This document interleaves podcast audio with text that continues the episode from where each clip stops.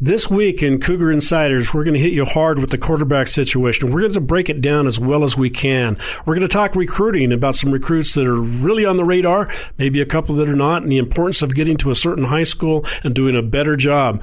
And then we're going to round things out by telling you the rest of the story, something that happened with Ed Lamb in Cedar City. We're going to have a lot of fun. It's just like us guys being along in a car ride, talking like we do when we go on road trips. That's all this week on Cougar Insiders.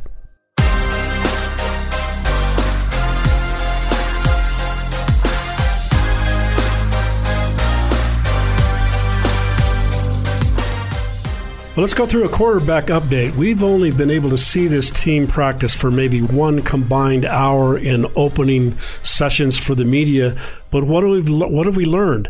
Why isn't there a, a quarterback a starter that's been named?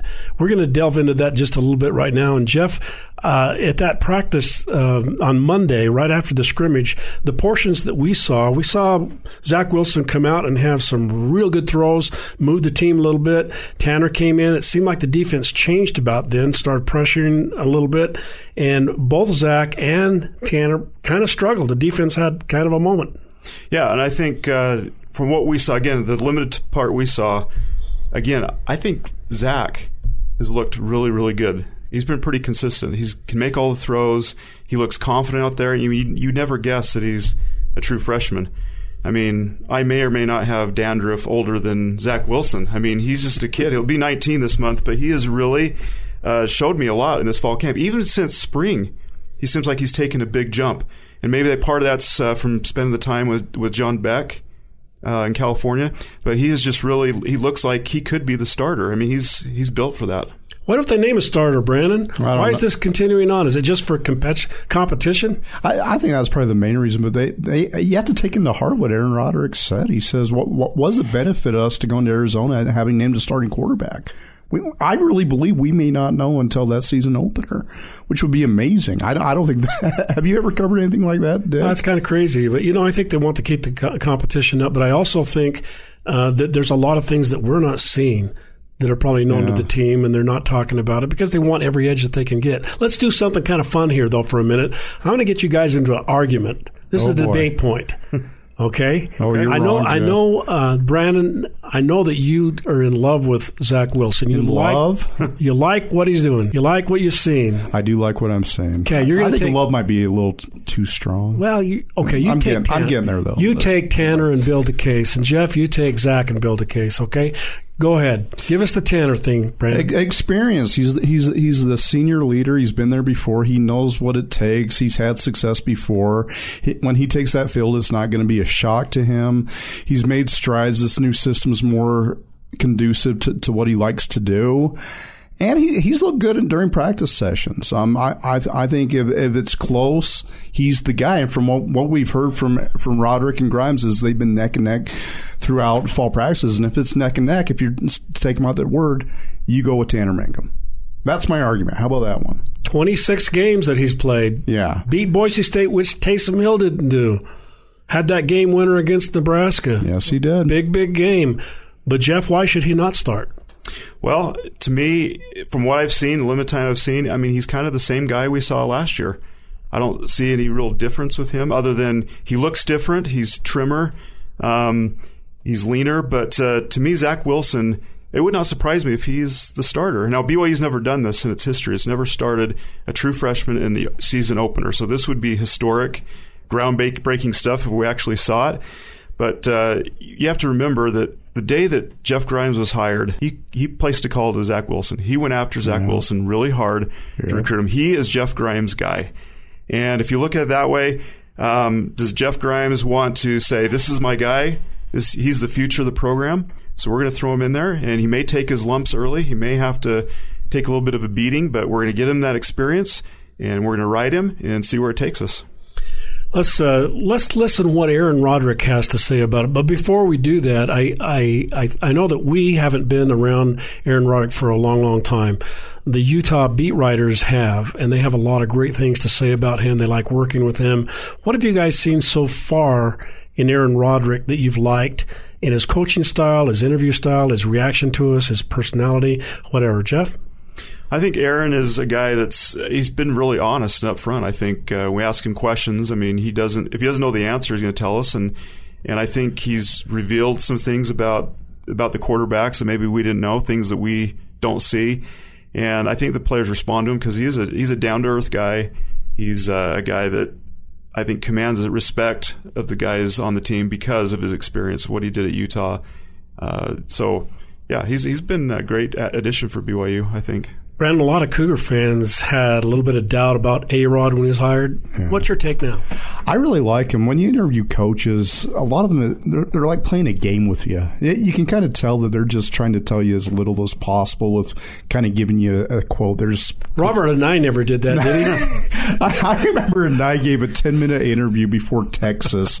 I remember listening through that interview, and you could use nothing. He reviewed. I, it was amazing. I was actually impressed. Remember the one time that he said, "Well, our offense, the quarterbacks throw the ball, the running backs carry the ball yes, and block, the offensive linemen block, the receivers yeah. go out for passes and catch pass." You remember that? Oh name, yeah, I, I, oh yeah. I, I, think it was that, that, same one, but with with with Roderick he's not playing games with you.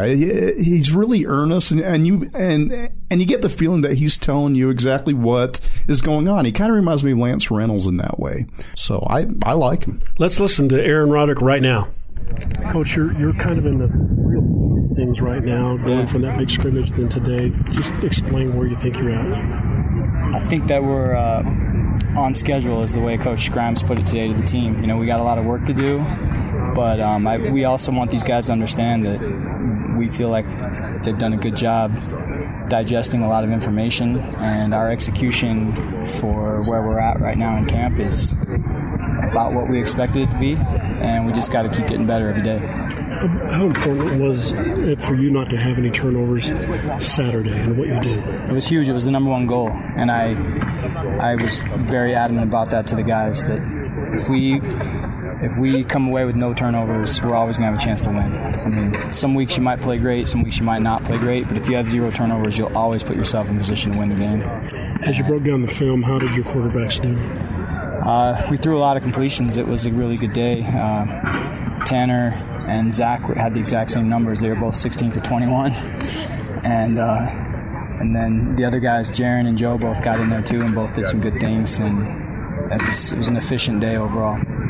Is there um, is there any real of the eleven starters that may be there? Is there a position battle other than quarterbacks that's really got an edge to it right now? Position battle other than quarterbacks?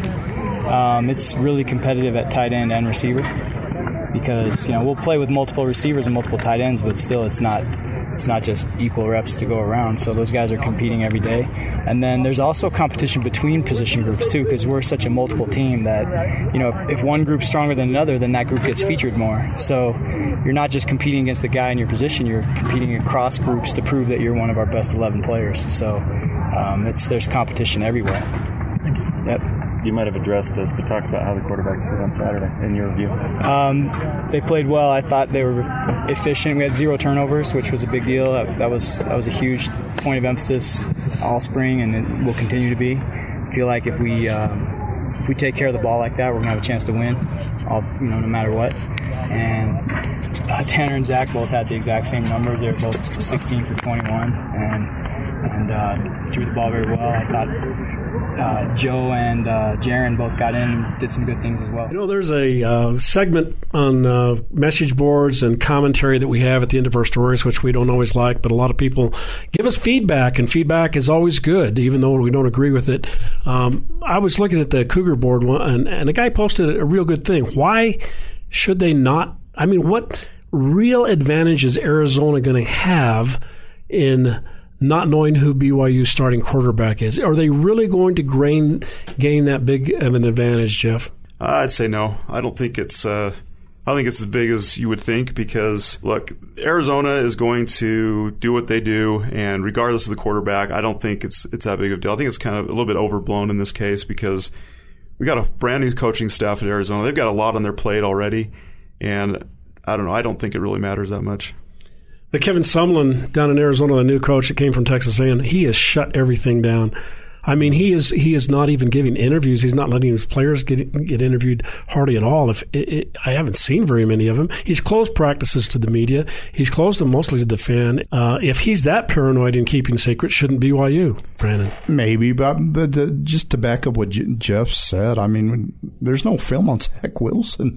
what are you going to gain? I I just kind of want to see it just to see it. You know, I want to see if coaches can pull it off, where they can truly go throughout all fall practices, just like ah, we'll see.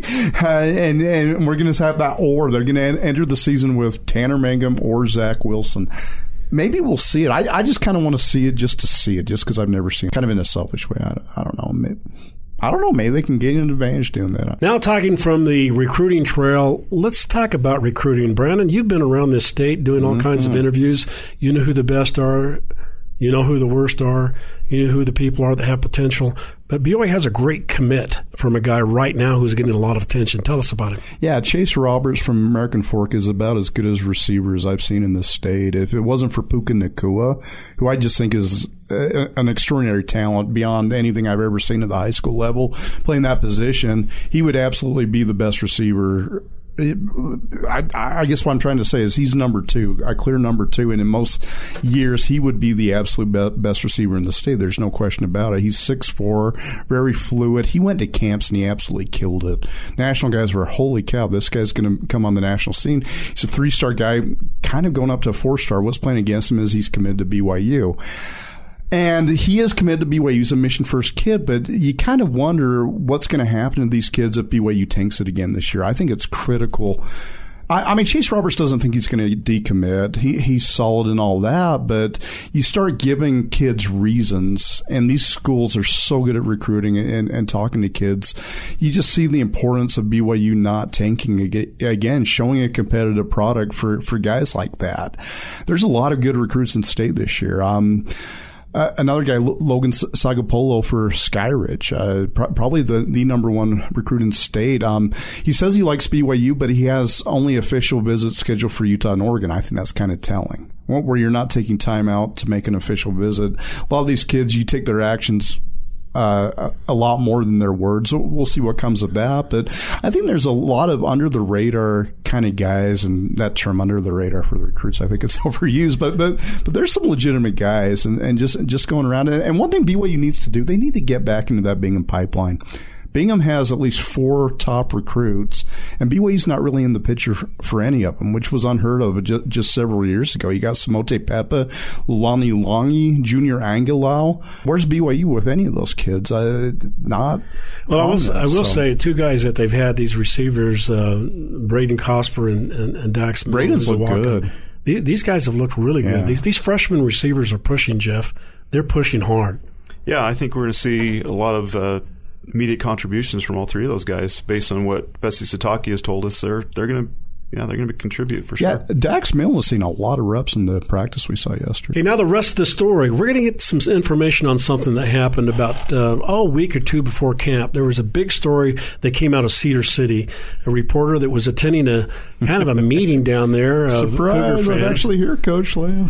and uh, the reporter was there uh, covering it. And what came out of it was that Tanner Mangum really didn't relate to the last year's offense. That's that's not really any big news, but but uh, uh, Ed Lamb, an assistant head coach, was down there. He coached at SUU, and he was talking to the group of people in Cedar City. He probably knew a lot of them. And what came out of that is that he had high praise for Joe Critchlow and said that he could be one of the future greats at BYU. When that came out, there was a lot of people that jumped on that. It, it made newspapers, it made radio broadcasts, casts, it made the message boards. Uh, it was just all over the place. But there's rest of the story of this, Jeff. Yeah, so I, I talked to Ed Lamb uh, last week, and I was talking about the linebackers and the special teams, and things like that. And I had to ask. I saved this for last, but I had to ask him about those comments because they did get so much traction. And he he told me he went down to this to speak to alumni group there in Cedar City. Of course, we all know they coached at SUU in Cedar City, and so he knows a lot of people. Uh, he recruited Joe Critchlow to SUU, as we know. Well, he, he gave his remarks and he knew a reporter was there. And then he basically went off the grid for about three or four days. He went out to Zion's and did some hiking and things like that. He had no idea that the story was kind of blowing up until he got back to Provo and people were making comments to him. So we went back and looked at the article, and he was really kind of surprised because the way he put it was he said, My praise was very balanced, but the article was not very balanced because he said he praised Tanner and Zach and a lot of guys on the team. He was very positive, but this reporter chose to highlight the Joe Critchlow part. Now, Dick and Brandon, I am shocked I cannot believe that a reporter would actually not be balanced. I mean, we never do that, right? No, That's not do. us. No. now, we don't want to bash the reporter, but there was another part of this story that people don't realize, and he talked in depth and highlighted the other quarterbacks just as much, according to him. He did, yeah. He said he talked quite a bit about Tanner, uh, a lot about Zach, and not only those quarterbacks, but a lot of guys. But you know, and of course, we understand that not everything gets going to get in the paper, and we kind of look at our, our audience and what our readers want to read. But uh, yeah, he, he kind of just said that it was much ado about nothing. I mean, but he's the one thing he did tell me though is he still feels the same way about Joe. Nothing has changed about Joe. He still thinks he can be one of the all time greats at BYU. That kind of delves into the topic I want to get into is the progress of Jaren Hall. I, I, I don't think it was a surprise to anyone that Zach Wilson and Tanner Mangum are the two guys. We've assumed that for at least a week, right? But I think it's extremely notable that there's a competition for the third spot. You just thought Joe Critchlow that that's your guy, but I've been very impressed with what I've seen from Jaren Hall, a guy fresh off his mission service, and watching him in high school. I saw quite a bit of him. His junior year, he looked really good. He looked like a guy that was a quarterback. Uh, the thing that's going to be going against him all the time is that he's an athlete trying to be a quarterback. He looked like a real quarterback to me, a guy that knew how to go through his progressions and all that. And his senior year, he, he kind of took a, a, a a drop off, but his team really wasn't that good. He had receivers that couldn't get open, so he's running a lot. And I kind of wondered, is, is football really his best sport? Because he's a fantastic baseball player. His quarterback really is best position, even if he does play football. I think what he's we've seen through practice sessions, yeah, he can play quarterback. They believe in him. He's making progress fresh off his mission service. I think it's an exciting thing because you're looking at a, an exceptional athlete, and not Taysom Hill well, no one's Taysom Hill category, but but uh, uh, as far as just being a pure athlete and all that, he could be the guy, and you could see a lot of mobility in that position. Where, where he, he's a real guy. He's a guy that can lead the offense and be a real exciting two way option. Well, a lot of people react option, really well to him. I, I was at a fast food restaurant. This was the last week of July, and I saw a person who has been in the NFL, who's played in the NFL, who is uh, connected to BYU, and he said to me, uh, in very uncertain terms, not even solicited, he says, "Don't sleep on Jaren Hall. Don't sleep on him." And he said that to me twice. And uh, I took note of that. So we'll have to see how that develops. We're coming to you from Thanksgiving Point Golf Course. We appreciate being here in the studio. Now, a final word, Jeff. Well, I think the topic du jour is quarterbacks, as it usually is, uh, talking about BYU. But um, looking at Zach Wilson, we talked about earlier how he could he could be the first true freshman to start a season for BYU. Um, we did a, a, series of stories this summer in the Deseret News about looking back at the true freshman quarterbacks. And it's a great job, Jeff. You did a oh, great job. Well, thanks. Uh, wasn't fishing for a compliment, but thank you uh, for mentioning that. But uh, yes, I am. uh, you're too kind. Uh, anyway, I interviewed all those guys that have started as true freshmen, and you know the thing that kind of came out of that. Each has their own individual story. They all went through their own exper- unique experience, I guess. But one thing um, that kind of stands out is you look at a guy like John Beck, and he was kind of thrown to the wolves. He didn't start the season as, as the starter as a freshman, but he was a return missionary, so he had a couple of years uh, of experience. So Zach's experience is different. I mean, he's fresh out of high school. Now he's in a situation where he could become the starter, and again, looking at the long range view of the program, you know, why not give him a shot? If he's the best guy, if the coaches say that he's the best guy, and one thing the coaches said consistently since spring ball is that the best guy will start. It doesn't matter if they're a freshman, junior, sophomore, senior. It's it's who produces. And if Zach does that, I mean, we could see, like I said, some history being made down in Tucson uh, here in a few weeks. You know, I was talking to Glenn Tuckett on the phone the other day about going to the uh, Cooperstown and stuff like that. And we got to talking. He was very impressed with Zach. And I, I, said, Coach, what do you do if you have a guy that's very experienced and has a you know 26 games under his belt, and you have another guy that's got a lot of talent and looks good? What do you do? Now, here's a guy that's in the baseball collegiate baseball Hall of Fame. He's coached football at BYU.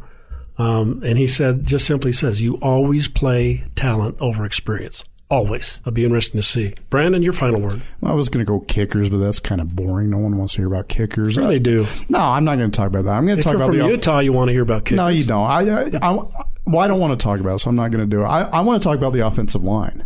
I, I think a real notable development is the battle at center. Who did we who did we see at center with the ones yesterday? Jimenez. Yeah, I don't think he anyone was expecting that. They were thinking Empey, maybe Tristan Hodge was going to play center. I think it's a real notable development that Jimenez, who has he's, he's just kind of been not really a factor his first two years. He's had some injury issues, yeah, but he's a guy that's really risen to the challenge, and it looks like he's going to be the starting center come the se- season star, which which I think is surprising. That's And what we saw yesterday. He was taking Yeah. almost every rep that we were able to see. Really- what, what, what state does he come from? Texas. And where does Grimes come from? Okay, there you go go. But he's a, he, I, I I remember talking to him after he committed to BYU. He struck me as a really, really mature kid. It, it, it, was, like I wasn't even talking to a kid on the phone. It, it was, you, you know, when you interview guys and you're interviewing some, but other guys you're you're actually talking to them. It's an actual conversation. With him, it was a conversation, and it, it just struck me as a kid with a good head on his shoulders, and, and exactly the kind of non LDS athlete BYU needs to bring in. And it's it's it's neat that he's having success, and I I think he's the starter. My final word is uh, about numbers. Kalani Sitake has kind of taken a, uh, a scissor and a marker, and he's cut his roster down from people.